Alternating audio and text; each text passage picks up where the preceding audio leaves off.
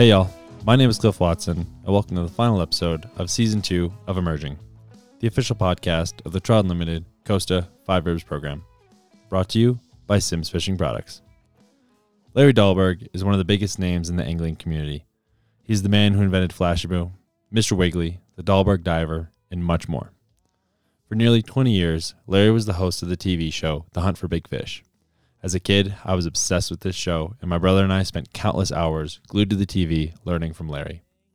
I can confidently say that Larry helped to make me the angler I am today, and it is an honor to talk to him. We discussed Larry's new film with Costa, The Ties That Bind, his life story, how he approaches the sport of fishing, and much more. We hope you enjoyed this season of Emerging. Thank you again to Trout Unlimited, Costa Sunglasses, and Simms Fishing Products for making this possible. Most importantly, thank you for listening, and I hope you have a great day.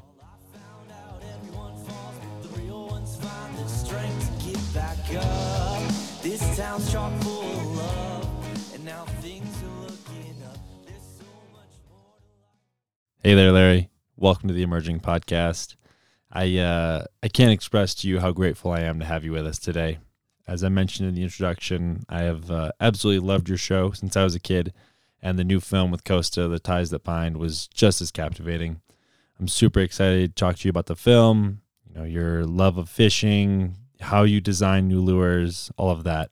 Um, so I'll have you go ahead, introduce yourself, tell us where you're at right now, where you grew up, all that good stuff, and uh, yeah, what you like to fish for. So go ahead and take it from here, Larry. Uh, well, I live in uh, uh, Taylor's Falls, Minnesota. Uh, right on the border with Wisconsin, which is where I was born. Okay. And uh, other than that, I'm just uh, sitting here talking to you. I grew up in Wisconsin in the uh, southeast part, just outside of Milwaukee. So uh, what'd you grow up fishing for? Well, the first fish uh, I ever caught was a crappie uh, through the ice. Nice. And then uh, that spring we graduated to uh, panfish.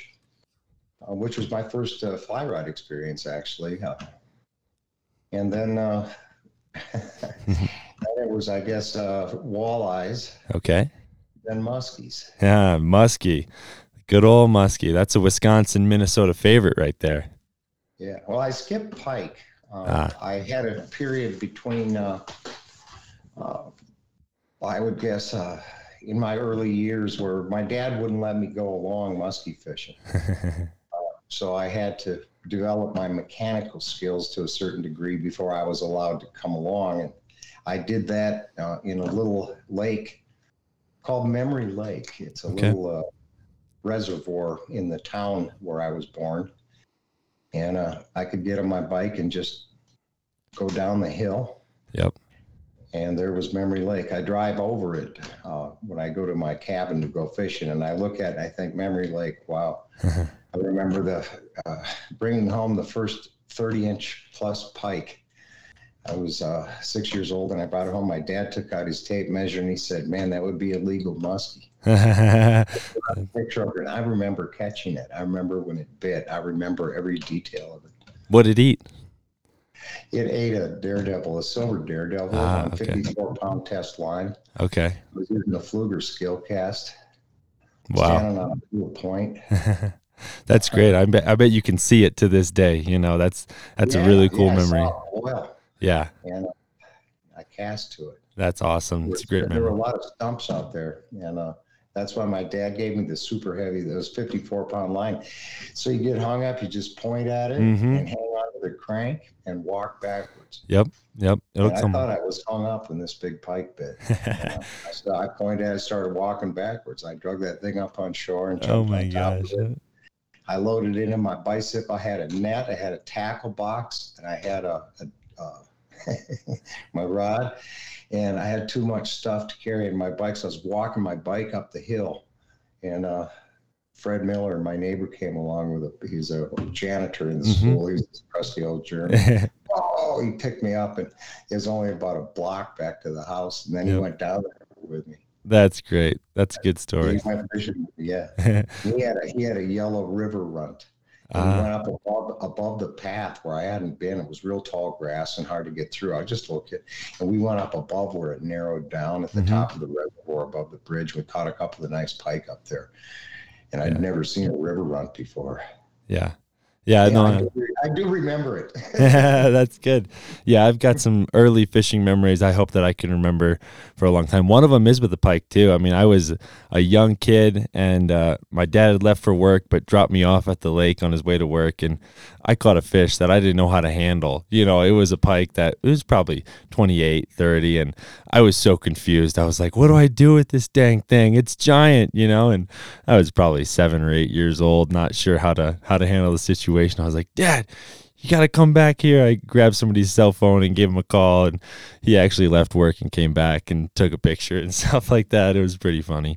Um, so you didn't get cut? No, didn't lose the fish. Yeah, it was a, it was a miracle at that age. No, I mean on your hands. Oh, oh, no. That was the one thing I did know, is that those things had teeth. I think that's why I was so confused. I was like, I, you know, it's not a bass. I can't just lip it, right? And I can't just grab it in the mouth. I'll lose a finger. Um, so Larry, you're very well known for being a, a creator, right? An inventor of the sport. Um, just so people listening can understand, you know, you invented Flashabou, which, uh, to a lot of fly tires is their favorite material. One of mine, uh, especially if you tie big streamers and stuff like that. The Dahlberg Diver is a really cool fly. Uh, I fished it a couple times for bass and pike. I really like it. And then probably my favorite swim bait I've ever seen and the coolest action is, is Mister Wiggly. Um, So do you remember the first fly or lure that you tied and, and made yourself? Yes. What was that? A black gnat. Ah, okay. So it was... My dad had a kind of a workshop in the basement where we lived. Kind of where I grew up, if you could make it yourself, you did. Sure. Rather than buy it, it was just that, that way. And uh, black chenille on a size ten hook with a little bit of uh, red marabou sticking out the butt. And I had a, it was about a, I don't know, maybe a four foot uh, mm-hmm. fly rod that was actually an ice fishing stick that was too long to, mm-hmm. to be comfortable in an ice shack. And my dad put a little reel on it, and I would stand in the water up to my waist and flop this thing back and forth and uh, catch sunfish on it. Uh, That's great. So you caught a lot of fish on that fly, I guess.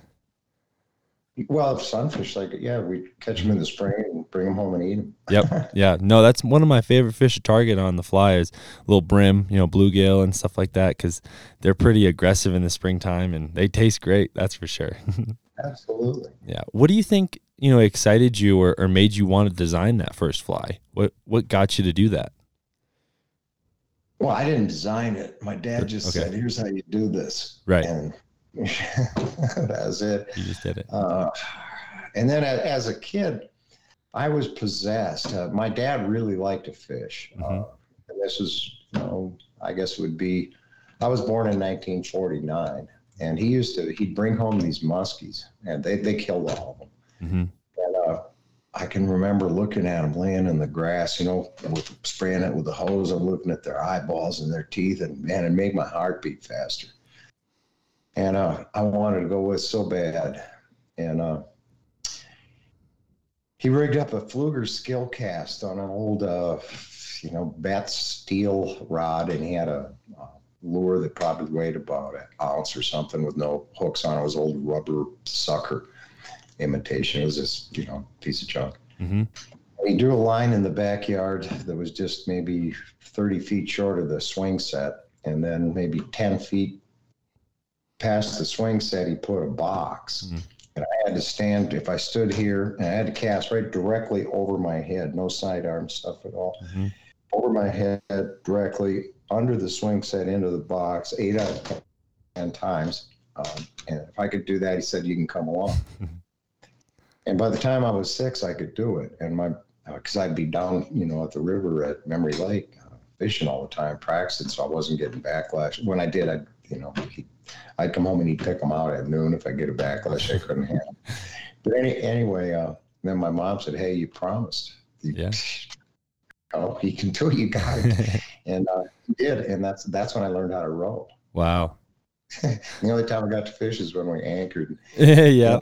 Two or three boat cushions set up. I couldn't even see. You know, you just pull on the right oar, push, pull on both oars, good. Push on the left oar, and pull on the right. Okay.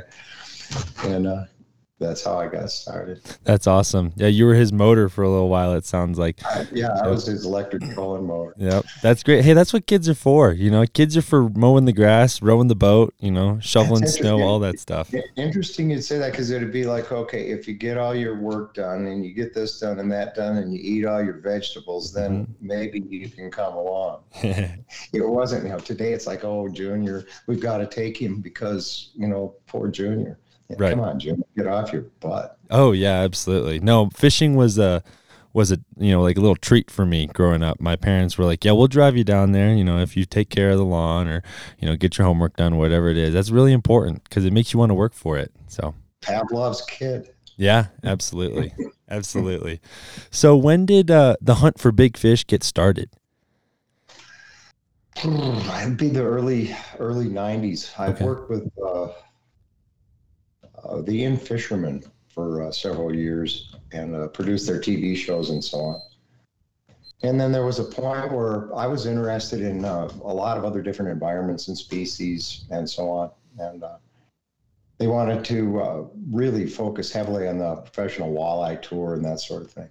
Mm-hmm. I wasn't too interested in uh, in that side of it. So I decided, well, I'm going to go see what, what's what in the in the whole world. And mm-hmm. And all of a sudden, uh, a whole bunch of time and countries and species flashed by, and yeah. now I'm sitting here talking to you. Yeah. When did uh, when did that stop airing, or when did you stop recording that? I can't remember what year it was. It was about three, four years ago, I guess. Okay. Four years ago. Gotcha. Yeah, I see you've got that world map on your wall. Have you been to a lot of different places thanks to that show and the sport of fishing? The last count, I think I went through it. I, I have been to, I haven't fished in every one of them, but I've been in, I think, eighty-nine countries. Wow. That's incredible. That's a, that's a dream right there for a lot of people. That's awesome. It's kind of funny. I was born in uh, Grantsburg, Wisconsin. It was population nine hundred thirty-one. Uh, it was the biggest town in the county. The ne- next closest town was probably about fifteen miles away. And I never had any plans of leaving the county. I had everything I needed right there. Right. So it's kind of... How did it work out for you? Did you enjoy, you know, getting out and traveling around? Oh, I, yeah. Good. Yeah. Good. Do you have a favorite yeah, place? Yeah, absolutely. Do you have a favorite place you went to fish, or, you know, that you went frequently and a recurring trip? Mm. I really, really enjoyed uh, fishing with my friend uh, Cesar yeah. Calor. Yep. Uh, and uh, we kind of explored Suriname. He was born there. Mm-hmm. And they fished all these little creeks and so on. And he was really good at it. And uh, I met him in Brazil fishing peacocks. And then we went back to his home country and fished some of the bigger water that mm-hmm. they've been kind of uh, intimidated by a little bit. And went after these uh, uh, cats. And then he showed me where he uh, fished wolfies. And, gotcha. Yeah, I, I, I I enjoyed that really, really a lot. I enjoyed Africa really a lot too. Okay. I don't really, uh, yeah, I remember. Uh, I really liked Cesar when I was watching the show as a kid. He was a he was a fun guy. He was a great jokester. Do you still talk to him at all? He was killed in an airplane crash. Oh wow! Uh, four or five years ago. Oh, what a shame! What a shame! I'm really sorry to hear that, Larry. Yeah. Um, within Africa, what were you what were you fishing for that was so exciting?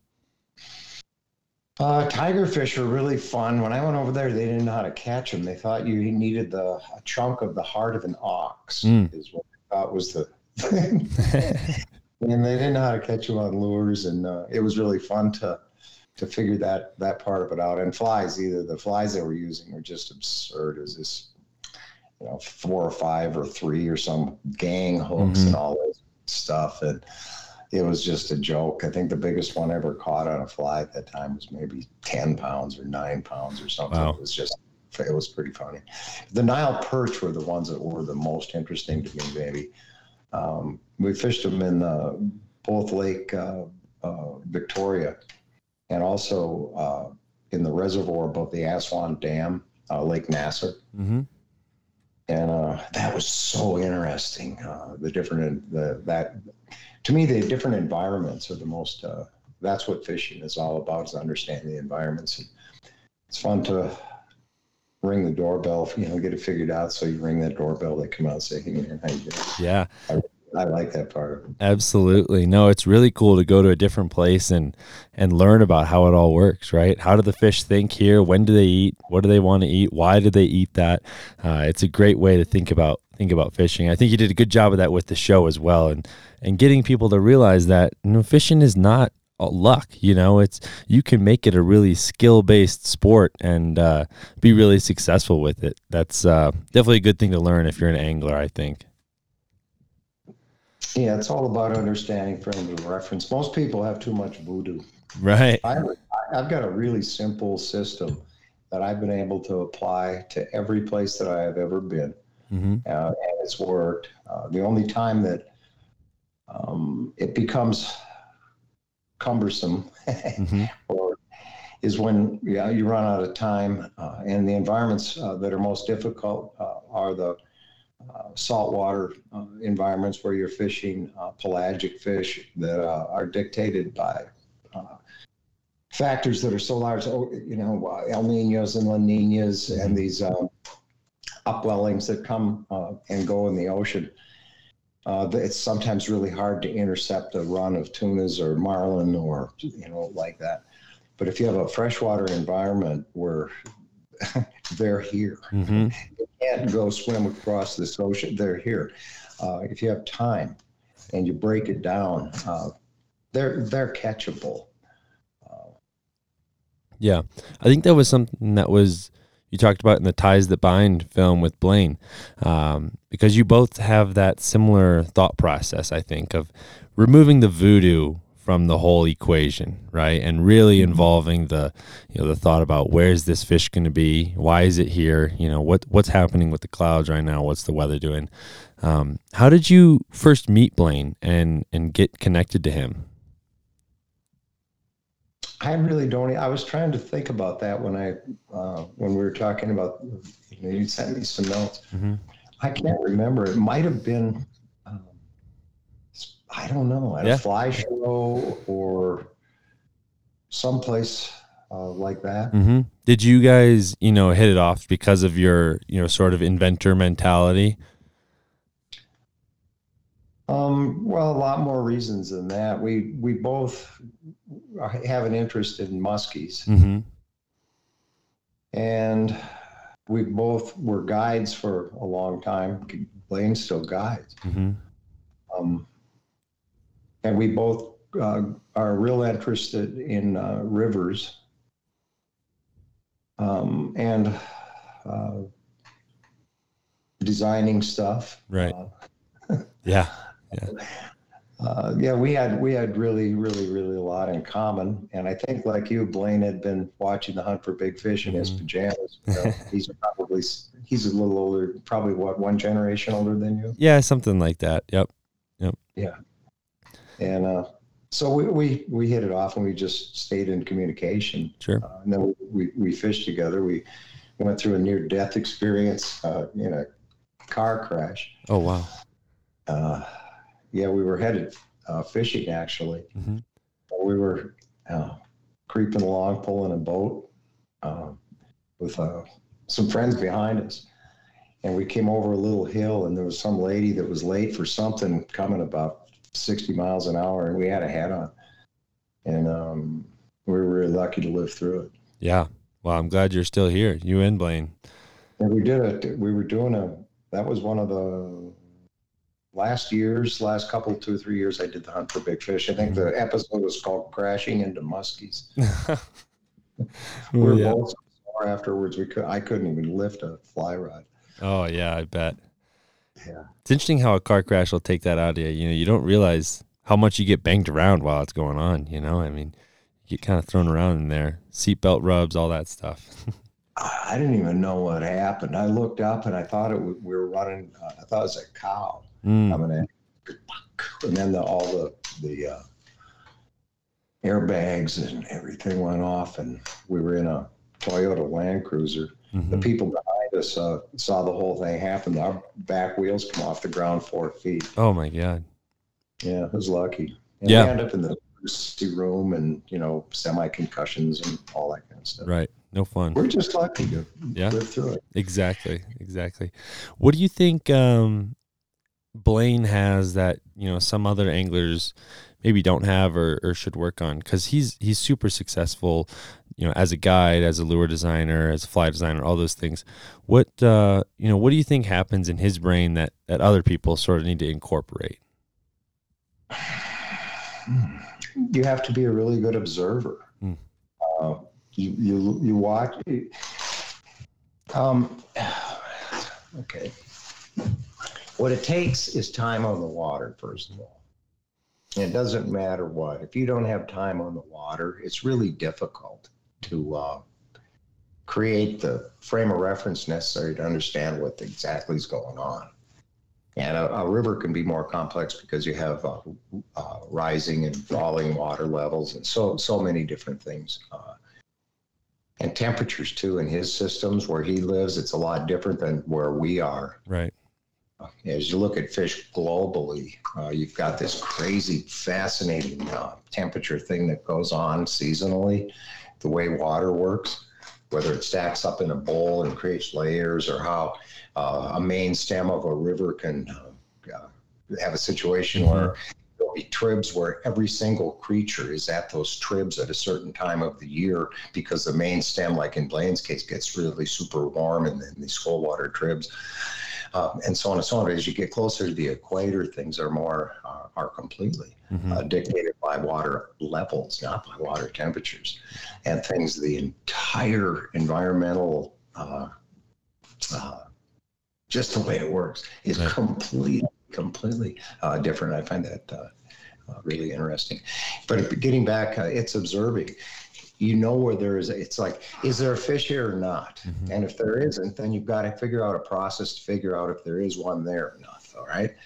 Well, there's two situations. Either I can see them or I can't see them. Mm-hmm. If I see them, then it becomes purely um, uh, a, a tactical and mechanical thing, where I've got some tactic that I have to be able to execute it mechanically to make it work. It might be some dead drifted object into a cube of space that's eight inches square, dead drifted, tw- twitched for a millisecond, and then dead drifted, and the fish goes and does, didn't even know he ate it. God tapped him on the shoulder, said, take a deep breath or you're going to starve to death. This is a free meal.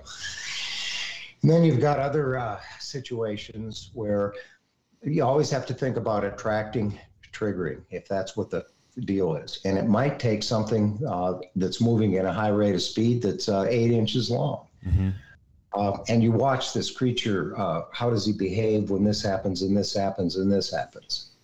Uh, and then you begin to understand, um, hmm, this didn't work. Mm-hmm. Hmm, that did. And then you begin to eliminate the the voodoo, right? And then you also realize, hmm, if I'd have done this, after time goes by, you realize that because I did this and this first, I can't get in a bite on anything because I'm busted. He knows I'm after him, and you can't catch a fish that knows you're after it. So, in answer to your question, time on the water with mm-hmm. your eyes open. Yeah, absolutely. No, time on the water is huge. And I was trying to teach my club members that this weekend. We took a trip to the Green River in Utah, really cool fishery. Um, but we struggled, you know, we struggled to catch fish, and we weren't, you know, we haven't been there before. And it really takes some time, you know, of getting there. If you're a guide, you can be there every day, right? And you see things that nobody else sees, and you can follow those patterns. Uh, and it makes it a lot easier. So getting out there and really, you know, figuring out your waterway and learning about it, like you said, is, is really important.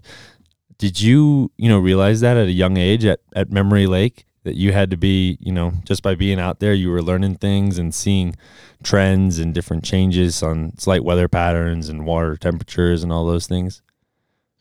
I wasn't into water temps when I was six. Right. Sure. But I, I started guiding full time.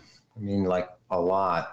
Uh, by the time I was eleven and twelve, and I was spending twelve hundred, fifteen hundred, sometimes seventeen hundred hours on the water in the summer.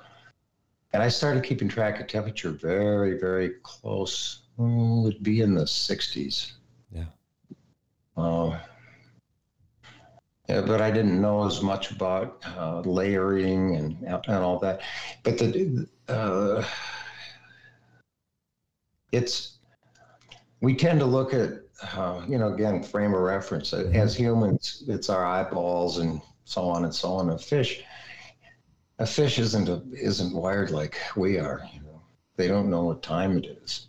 Right. Um, they know temperature is really, really key. Like right, right now, it's up, it's spring here, and I know. I just checked. I, I checked. There's a, a map of the United States U S G S water levels. Mm-hmm. You know that. Yeah, yeah, yeah. Yep, yep. And I can look at real-time water temps right now, and I can see top peaks, valleys, peaks, valleys, peaks, valleys, and many of the tribs I can even see. And I can tell you who's fawning, when, where, what's, you know, as these movements, you mm-hmm. can keep uh, pretty close track. And then as the as the season progresses, those things that attract them now might be the opposite of the things that, that will cause them. Uh, and in our waterways, for example, uh, smallmouth. Mm-hmm. Uh, I was keeping track uh, of where the concentrations were. Uh, I got hired as a as a smallmouth guide because I, my dad used to dump me in the in the uh, in the river as a, not nine years old and leave me, and pick me up three days later. I had a, a push pole, I had oars, uh, I had uh, boat cushions and uh, matches and stuff, but I didn't bring any food, and I just uh, ate these uh, brookies. And I would fish with everything. With uh, I had a, always had a fly rod. I always had a live bait rig, and I always had a, a spinning rod, and I always had a bait casting rod. And I would just fish for whatever, you know. I would climb trees and throw crayfish in and mm-hmm. see what came out underneath the, the banks. And so did a little bit of fishing uh, for everything at a at a very uh, very early age. That's great. I wonder how many kids these days are able to have that sort of experience, you know, getting dropped off in a boat. If you let, if you let your kid go like that, you'd get arrested. Right. They'd be like, that guy's crazy. What's he doing? but, but I was I was highly capable because why? My dad made me learn first. Right. Uh, he taught rifle uh, in the Army, uh, how to shoot. Yep. So he was a real regimented guy when it came to the mechanical skills and uh, it takes uh, to do things. And because we, the boat would be loaded on the car all the time. He got home from work at four thirty, boom, we'd fish every single night. And so had a lot of it. And then all day Saturdays and Sundays, and we had a lot of, uh, so I was, you know, it wasn't like, you know, I wasn't trained. Right. No, yeah, you, you knew what you were yeah, doing. Some, yeah, some nine-year-olds can run a, a lawnmower without worrying about cutting their toes off, others not. Right. It depends on the nine-year-old. Yeah. Yeah. Did, um, did your dad, you know, take you fishing, you think, because he wanted you out there with him, or, um, he wanted to go. Right. And, uh, it was easier if you took the kid along because then, you know, mom, hey, that's great. Yeah, exactly. Get the and kid so, no, it, and I think he, as I look back, uh, for sure. Right. You know, and I think, you know, having somebody that uh, pulled their own share of the weight and made him both proud. Mm-hmm. And uh, yes, um, you hinted at this slightly when you were talking about how you were fishing as a kid, and you'd have, you know, the spinning rod, bait caster, and the fly rod all in the, all in the boat. And you know, I've heard you talk about this, you know, idea before, and not less of an idea, but you know, the something you believe in that, you know, there's really no difference between gear fishing and fly fishing, and you avoid making that distinction, right? And sort of separating the two. Could you talk about that a little bit? Because I think that's something that's sort of wrong with fly fishing, is that fly anglers seem to think that they're on this pedestal that puts them above other fishermen. And I was just wondering if you could comment on, you know, the whole like gear fishing versus fly fishing, and why you believe there's really no difference between the two. Hmm. Well, Well, the world of angling is like a sphere with a billion keyholes in it. Mm-hmm. And, uh, you know, people get their eyes stuck on one keyhole and they look inside, and, you know, you know I'm looking at my desk and mm-hmm. say it's broad. I can look at the ceiling. No, no, no, no. It's, it's white. And we could argue about it all day long. Right. We got a two-dimensional view. Um, you start looking through as many keyholes as your lifetime allows you. And uh, you start getting a three D view of what's in there. Fishing is no different. Um, all these different things that we have to catch fish, you can look at as tools just like we have screwdrivers and wrenches and, and things like that. When it comes to uh, conventional gear mm-hmm. fishing, you've got an object that has to weigh something. Mm-hmm. We've got a, a rod that's a lever that multiplies our uh, velocity depending on its length. And then we throw it out, and the object that we're fishing with pulls the line off the reel and ends up hopefully going where we want it. Mm-hmm. If we have something that doesn't weigh anything, we've got to add a bobber, or we've got to add lead or something. Unless we decide to pick up a fly rod where the weight of the line is what loads the rod, and the rod casts the line, and the line carries this weightless object where we want it to go. Mm-hmm. Um, it'll do something that nothing else will do. Um, from a standpoint of being able to accomplish that, um, it takes more practice than it would a spinning reel. It could be argued, uh, bait casting reel, because we have anti-backlash devices and things built in. Uh, it could be argued that it takes more skill to cast a fly rod well than it does the other gear. And I would agree with that for most people. Um, it's fun to do when you get good at it. It's really fun. Mm-hmm. Uh, it's fun to sing line. Um, but whether it makes a person better than some other, uh, that's pretty funny. um, I think that the better you get at all of them, the better you become at each. Mm-hmm. Um, because it gets back down to, do I know this fish is here or not? If I can see it, well, I can dick around with it and find out what it takes to catch it. Mm-hmm. If I can't see it, I've got to find some way to find out if it's really there or not. We've got modern electronics. Sometimes uh, uh, like that's a fish. Mm-hmm. But otherwise, uh, we've got to scrape the silver off the lottery card by presenting offerings in an organized manner and see if uh, something bites it. And that's fishing, right? Right, yeah. And you, if if you find a method, uh, there isn't any question that if you have the right live bait mm-hmm. and you present it properly, in most cases, it is singularly the most effective way to quickly find out if there is a fish there. Mm-hmm. And also maybe find out how many. And th- that's just the way it is. And once that's been determined, it can then be more quickly determined what else they will bite on, because you know you're fishing where they are. Mm-hmm. Um, I was getting back to some of the superstitions. Back uh, when I was a kid, I noted, I could see the masses of smallmouth were moving uh, in the fall, and it was happening at exactly the same time every year, water temp-wise. It didn't matter sunlight, it, that stuff didn't matter at all. But at sixty, they were moving downhill. Uh, the D N R told me, son, smallmouth are born, live, and die within a quarter or half mile range. And I went to the guy after the meeting and tried to be as polite as I could, and we arranged a thing where I could tag these rascals.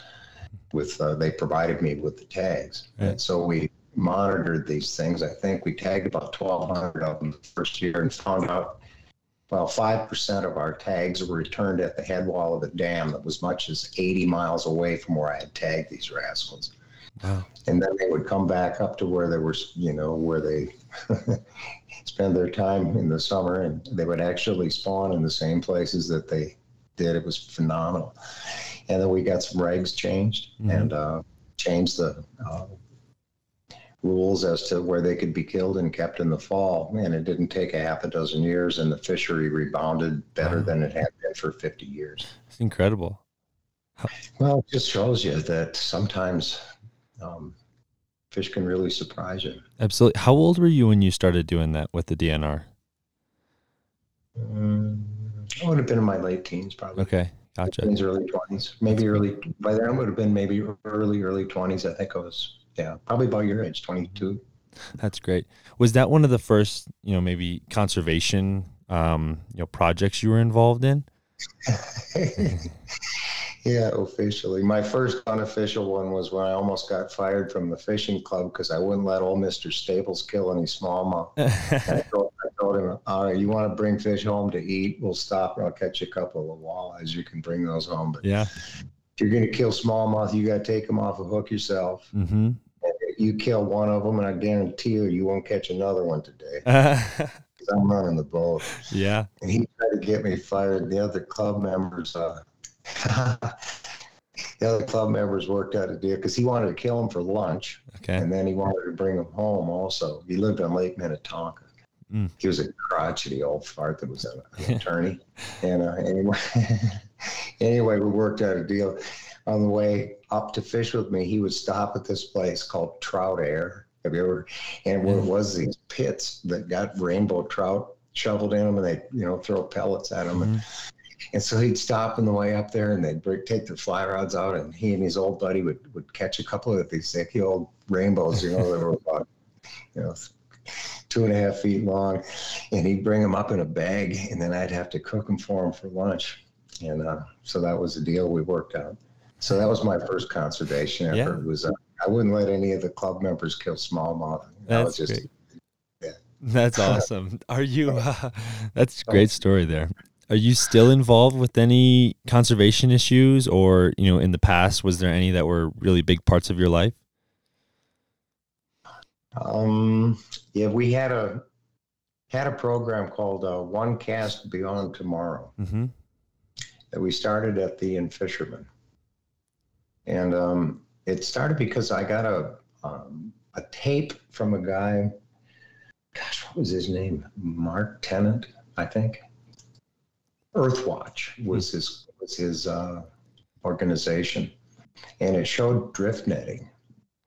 Uh, I was astonished. Uh, there was at the time there was uh, enough drift drift net deployed in the North Pacific to encircle the globe two and a half times. Oh, and they were targeting steelhead and salmon, uh, but it was uh, they were supposed to be uh, catching uh, squid or something, mm-hmm, and. They, There'd never been a squid on a boat that it, they checked these boats and never had a squid, but they had seals and they had, you know, all this stuff. Right. And I was just aghast. I, he, yeah, and he'd sent this tape all over and he couldn't get anybody to air it or do anything with it. And I was just shocked. Mm-hmm. So I took it to Al and Ron Linder and I said, man, we got to do something here. And they said, oh, no, no, no, no. Teaching America to fish is our business. I said, now we got to do this, you know, because mm-hmm, if there's no fish left, there's no point in uh, teaching anybody how to catch them. And we've got this uh, uh, format where we've got ninety broadcast stations. We've got, we were pulling forty share, uh, audience share forty. We were out pulling Bill Cosby in mm-hmm, Minneapolis. So um, I threatened to quit if uh, we didn't do it. They said, okay, it's, it's on you to do it. Right. So we put together this neat little group of uh, pieces. One was going to be about drift netting.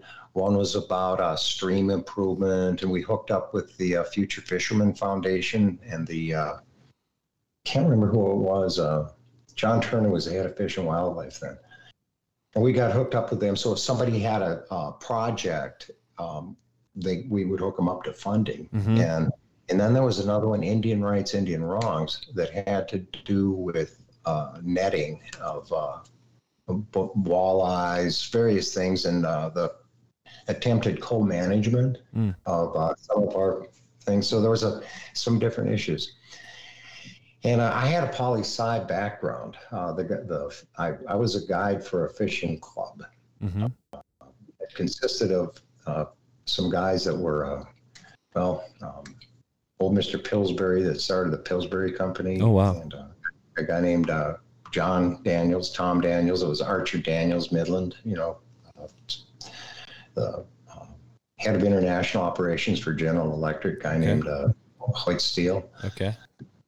Uh, and another guy named uh, Kim Whitney, who was a, a brother was Wheelock Whitney, and uh, whose uh, roommate in college was James Baker, who at the time was the uh, uh, Secretary of the, would he have been? Uh, Secretary of State. Okay. Right.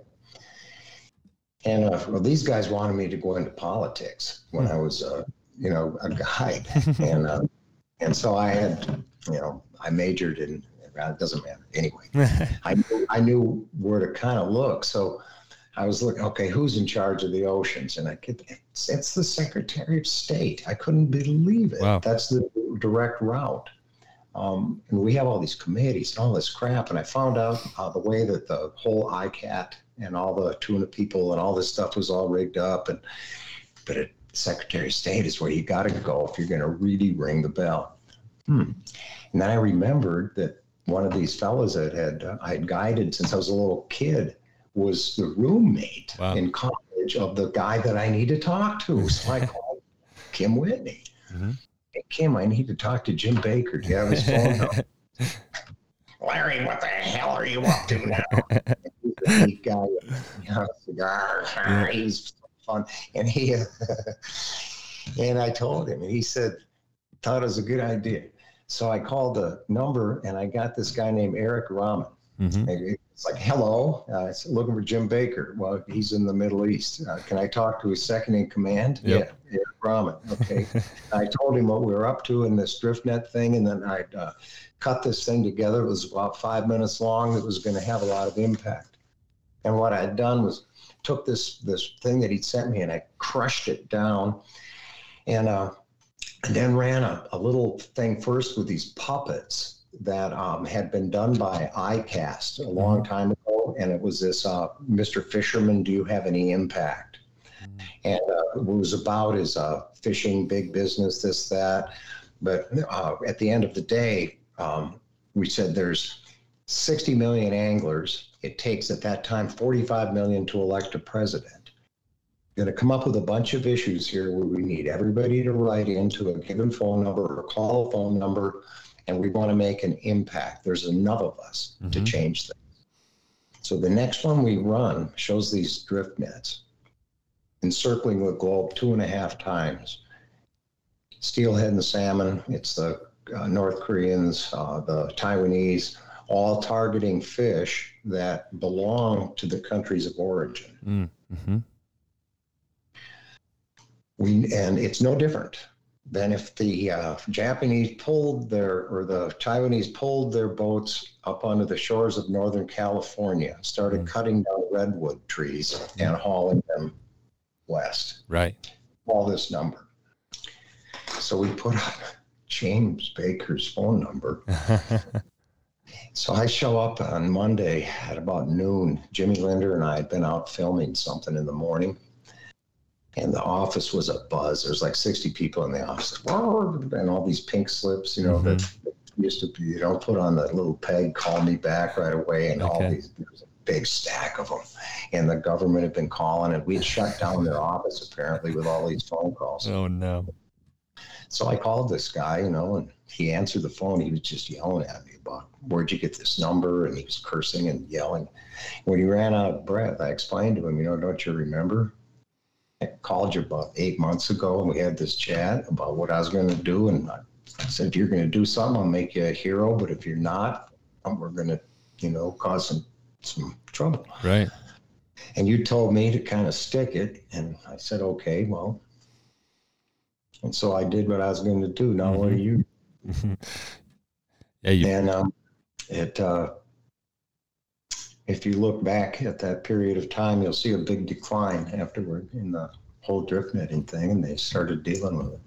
Yeah, it worked. That's really cool. We, I just recorded a podcast with some kids from the uh, Pacific Northwest area. They call themselves the Youth Salmon Protectors, but they do something similar to kind of what you just did there, and you know, really just calling people out and saying, "Hey, you're gonna you're gonna make some action on this. You know, we got this issue here. You got to take care of it." Uh, that's that's a great story there. Um, well, the world is run by those who show up, mm-hmm. and most of us are too busy working. And uh, some issues are almost impossible to find the bullseye. But, you know, how do you eat an elephant? One bite at a time. Mm-hmm. And uh, if we all take responsibility for our own resources close to home, the ones that we're most familiar with, with uh, you know, more familiar often than the agencies that are in charge of them. Mm-hmm. That's the only way you can get things done. Uh, I just resigned from another uh outfit that uh, was involved with uh, billfish and so on, and the oceans, just to be able to, you know, focus closer to home. Mm-hmm. Yeah. Are you, uh, do you have any projects you work on in the local area, you know, conservation things that you're, you're involved with in the Minnesota, Wisconsin area? Um, not at this point. Mm-hmm.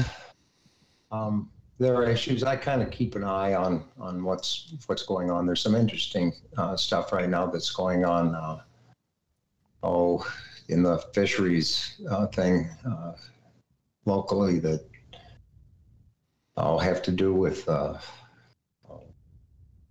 live bait management, mm-hmm. and uh, we've got uh, uh, uh, incursion of salt into many of our metro lakes. They did some uh, research recently that was pretty troubling. Uh, salt that comes from the highways, of course.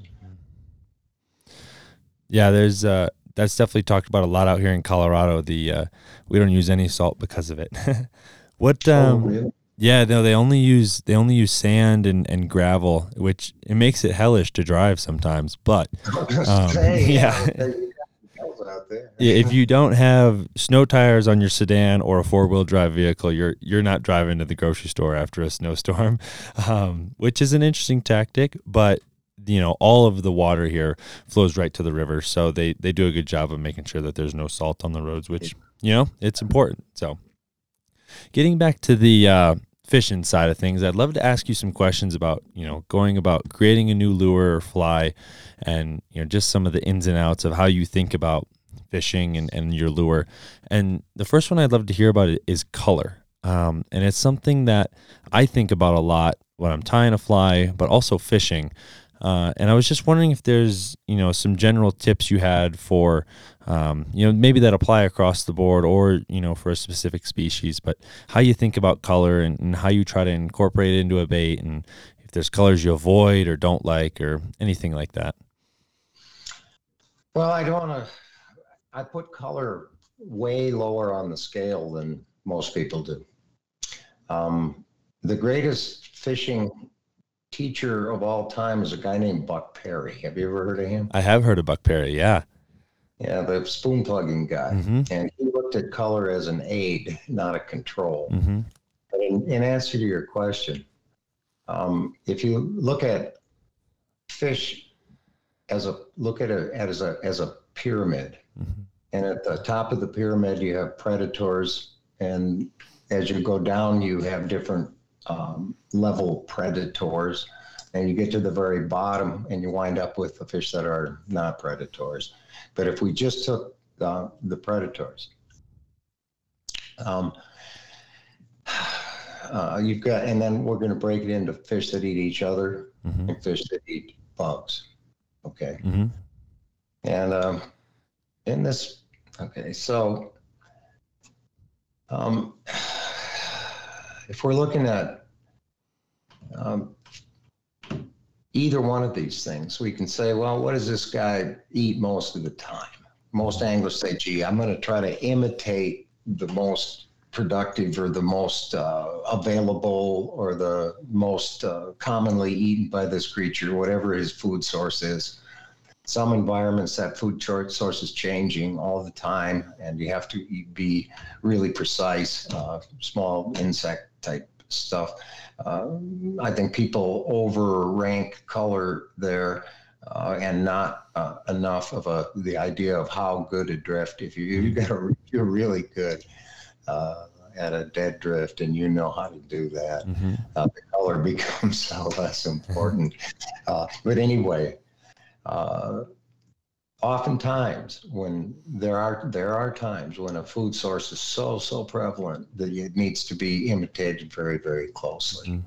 uh, but as you get higher on the food chain, there's other things that become uh, important. Um, one is uh, understanding uh, that there's a role of that top predator having to do with natural selection, and it will attack and eat something just for the fact it doesn't belong there. Mm. Uh, when catfish, if you looked at a catfish farm, you'd be surprised how many tiny, you know, small catfish are uh, albino when they're first hatched. You don't see very many full-size albino catfish that right. you get first because they don't look more like a catfish. They look less like a catfish. Mm-hmm. Uh, sometimes uh, some species, a terrestrial creature uh, is a really powerful trigger because this predator realizes somehow that this thing is not in its environment and it's really, really, really vulnerable and uh, so on. Uh, so there's different um, triggers and different uh, times. Now, in, in many cases, I've been on, uh, this is a great, you know, an example, let's say a, a, a group of smallmouth that are in a, you know, they're in a group, they're competing with one another. Mm-hmm. And uh, you've got a, and we're going to talk about, we're fly fishing here, and we've got a, a fly, a streamer on that's a, you pick the color. Let's say it's a, a good one for smallmouth is always gold Flashabou mm-hmm. style muddler head in the front of it to give a, create some turbulence. So we catch four or five, six smallmouth in, uh, you know, as many casts. And then we make two or three or four casts, we don't catch one. Mm-hmm. Switch to a chartreuse. Swing it through, bang. Mm. Why? I don't know. That happens often. Or, or bright orange. Mm-hmm. Uh, st- or starting with the chartreuse, catching two, three, four, and then switch to brown, gray, or something real, you know, uh, on the far end of the spectrum. Mm-hmm. Was it that, I mean, is it, vis- I know it's not visibility because I've seen it happen. Right.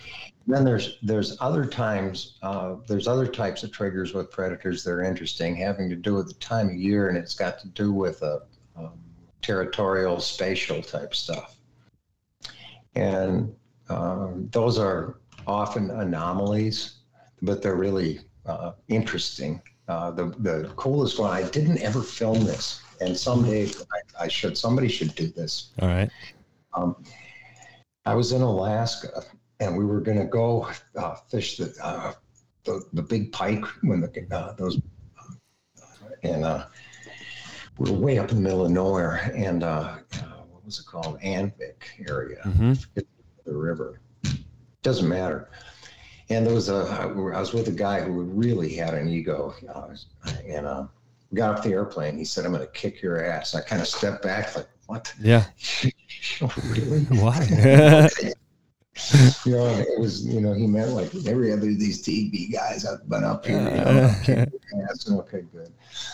And uh, anyway, we couldn't go anywhere the first day or two because it was uh, rainy and stuff, and you had to fly out of the airplane to get to where the pike were. And he was on a river that had salmon in it, and these salmon had moved up, and they were starting to uh, make their reds and. And he was going to show me how to catch them. And he had these little, you know, small uh, flies, and he'd flip it in in front of the salmon and and, and d- drift it. And, and the salmon would kind of yawn and like mm-hmm. that. So see, almost took it. You know, I've seen this before. Right. And uh, uh, I told him I had a poop, which I didn't. Uh, and uh, we went back to his little camp. It wasn't far away. And I had all my fly tying stuff. And I've been watching these salmon, uh, the biggest salmon would come over and go bonk, you know, and it was bonking these uh, smaller uh, jack salmon. So I went back and I tied a diver about uh, fourteen inches long mm-hmm. and uh, bright orange. And I had a slime line. Remember those? Oh, no, I've never heard of that. I used to use them for tarpon. It was a okay. new term. Line. Oh, okay. And the current really good, and there, it's a like had a mono coating. And okay. One back cast, you could shoot it one hundred, one hundred feet. I mean, throw it a mile. Nice. And uh, and uh, I had a had one of them with me, and uh, I had this ten weight, and uh, I drug it up to the end of the boat, you know, and we go up, and, and I, I'm not showing him what, it, what I, you know, I got the fly kind of hidden. I said, "Get up here. I want you to anchor up here." "No, up here a little bit further. Okay, right here." And I get up above him a bit, and I take this thing out, and he's looking at me, "What?" And I, I zing out a the whole fly line kind of upstream, and then I let the fly line get caught in the current, so it gets a big belly going downhill like that. I put the tip on, I started stripping it about eight hundred miles an hour. It comes shooting, you know, downhill at an angle at this pod of fish, and as it spins, the biggest one just comes up and hit it like a muskie. And so I catch it, and he's, what the, and we go to the next one, and the next one, we fished like uh, seven or eight uh, uh, reds, mm-hmm. and I caught the, the biggest one on the first cast on all the reds except one, and one of them I couldn't get it to bite, and I still don't know why. Yeah. But it made, and I didn't didn't film it because I thought, you know, where I come from, if salmon is a real silver and fresh, right? It, it's not, you know, nobody ever fishes for them, but these fish, you know, they're so hot. But it was pretty fun. It would have been a really good video. Yeah, that's great. That's good to know. That's uh, yeah, it shows you how aggressive they can get, because, you know, they're not even really supposed to be eating at that they're stage, right? You know, they're just pissed off. Mm-hmm. Yeah, there's there there are fish that just get out of my neighborhood, and mm-hmm. it happens at certain times when they're nesting, and not all species are that way. Mm-hmm. No. Uh, all the species, however, uh, prior to their spawning time, mm-hmm. uh, eat like crazy, and they position in places that are highly, um, highly predictable if you understand what the environments are. Mm-hmm. If you don't understand it, they're really hard to find because they're all bunched up close together. And yeah. Times that the fishing is best is when uh, they're hardest to find if you don't know what you're looking for. Yeah, exactly.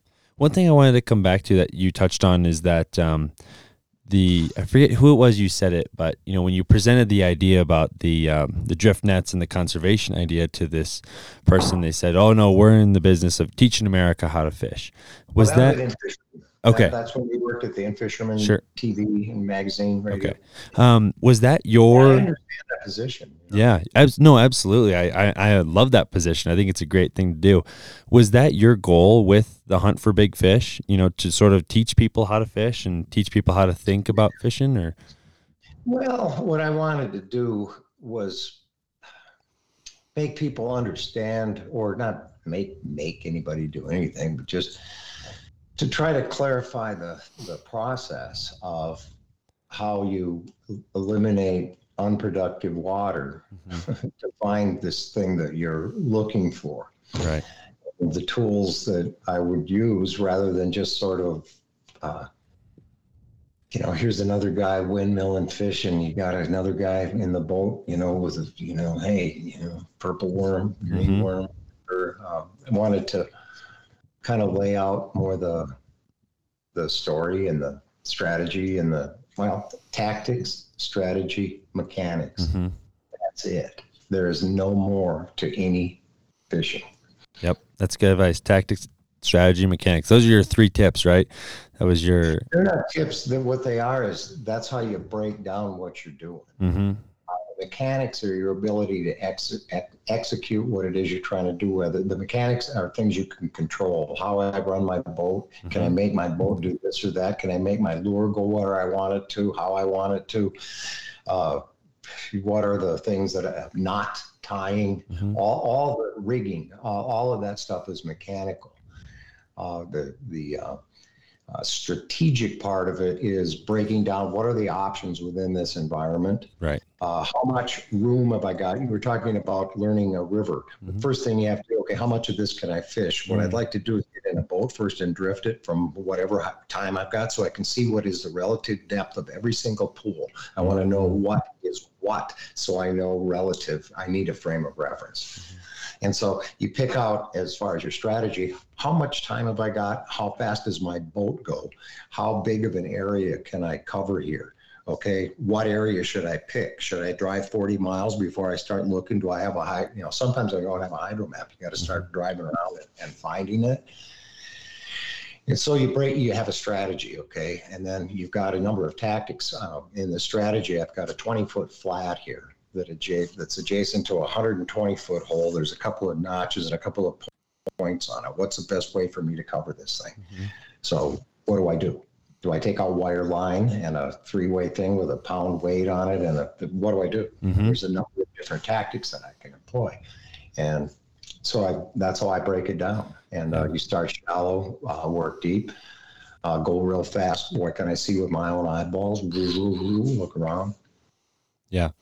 Down, and then make decisions as to where you're going to allocate your time. Yeah, I like that because it applies to all fisheries. You can, you know, you have the same three things that, you know, happen in a river that you can apply that in a lake. You can apply that in the ocean. You can apply it on the flats. All yeah. of it. It can be a brook trout stream that's mm-hmm. two feet wide.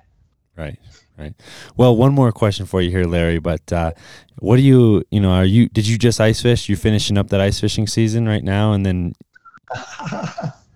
Now, winter fishing is best done near the equator. Ah, gotcha. Yeah. The first video I ever did, uh, I produced a video for In Fisherman called Ice Fishing Secrets, where we introduced electronics uh, to ice fishing. And uh, I made a deal, okay, well, I'll write it, we'll produce it, we'll film it, we'll edit it. Doug Stange, you're going to be the guy uh, on it, because I don't want to be the, mm-hmm. the ice fishing guy. Uh, I've been through that. I I, I graduated from it along. You know, I need two thousand holes if I when I start yeah. ice fishing. It's like it turns into Swiss Swiss cheese, and I'm not wired for. I'm just not wired for. Right, it. right. So then, what uh, what fish are you excited for? You got a spring muskie bite coming around, or spring smallmouth? What are you looking forward to in these next couple of months? All, all, all of those things. Okay, I could go right now and catch any of those species that the, the season isn't open. Okay, good. But I'm excited about all of that. I'm so excited I can't hardly stand it. Yeah, I feel the same way. I just I'm a big skier, but this past weekend I got out fishing for the first time in a little while, and I'm I'm ready to ditch the skis and, and get out there and start fishing. So good. Well, when you say skis, I just think of muskies. Yeah, exactly. Yeah, I've only caught one muskie in my life, but it was one of the coolest fish I've ever caught. It was on Pewaukee Lake. I grew, you know Pewaukee by any chance? Oh yeah, I used to know a guy there uh, about forty-five years ago. I can't remember his name, yep. but he was a speed troller, and okay. he caught the big, long, skinny muskies in Pewaukee Lake. Yep, yep. That's about what it looked like. I grew up down the street from Pewaukee. That was one of the lakes I cut my teeth on as a kid, so that's nice. Well, thank you so much, Larry. I really appreciate you being here and really appreciate everything you've done for the sport of fishing. Uh, I, like I said, loved watching your show and everything, so uh, really appreciate what you've done, and, and thanks for being on the podcast. Well, the pleasure was most certainly mine, and uh, I think we need to thank the Costa people. Yes, uh, for supporting such a such a worthwhile program. They they do a lot of kind of behind the scenes stuff that is uh, they really really put back, and I think that all of us should support them. Absolutely, Costa loves this community, and they do a lot to support it. So thank you for saying that, Larry. Well, you're welcome.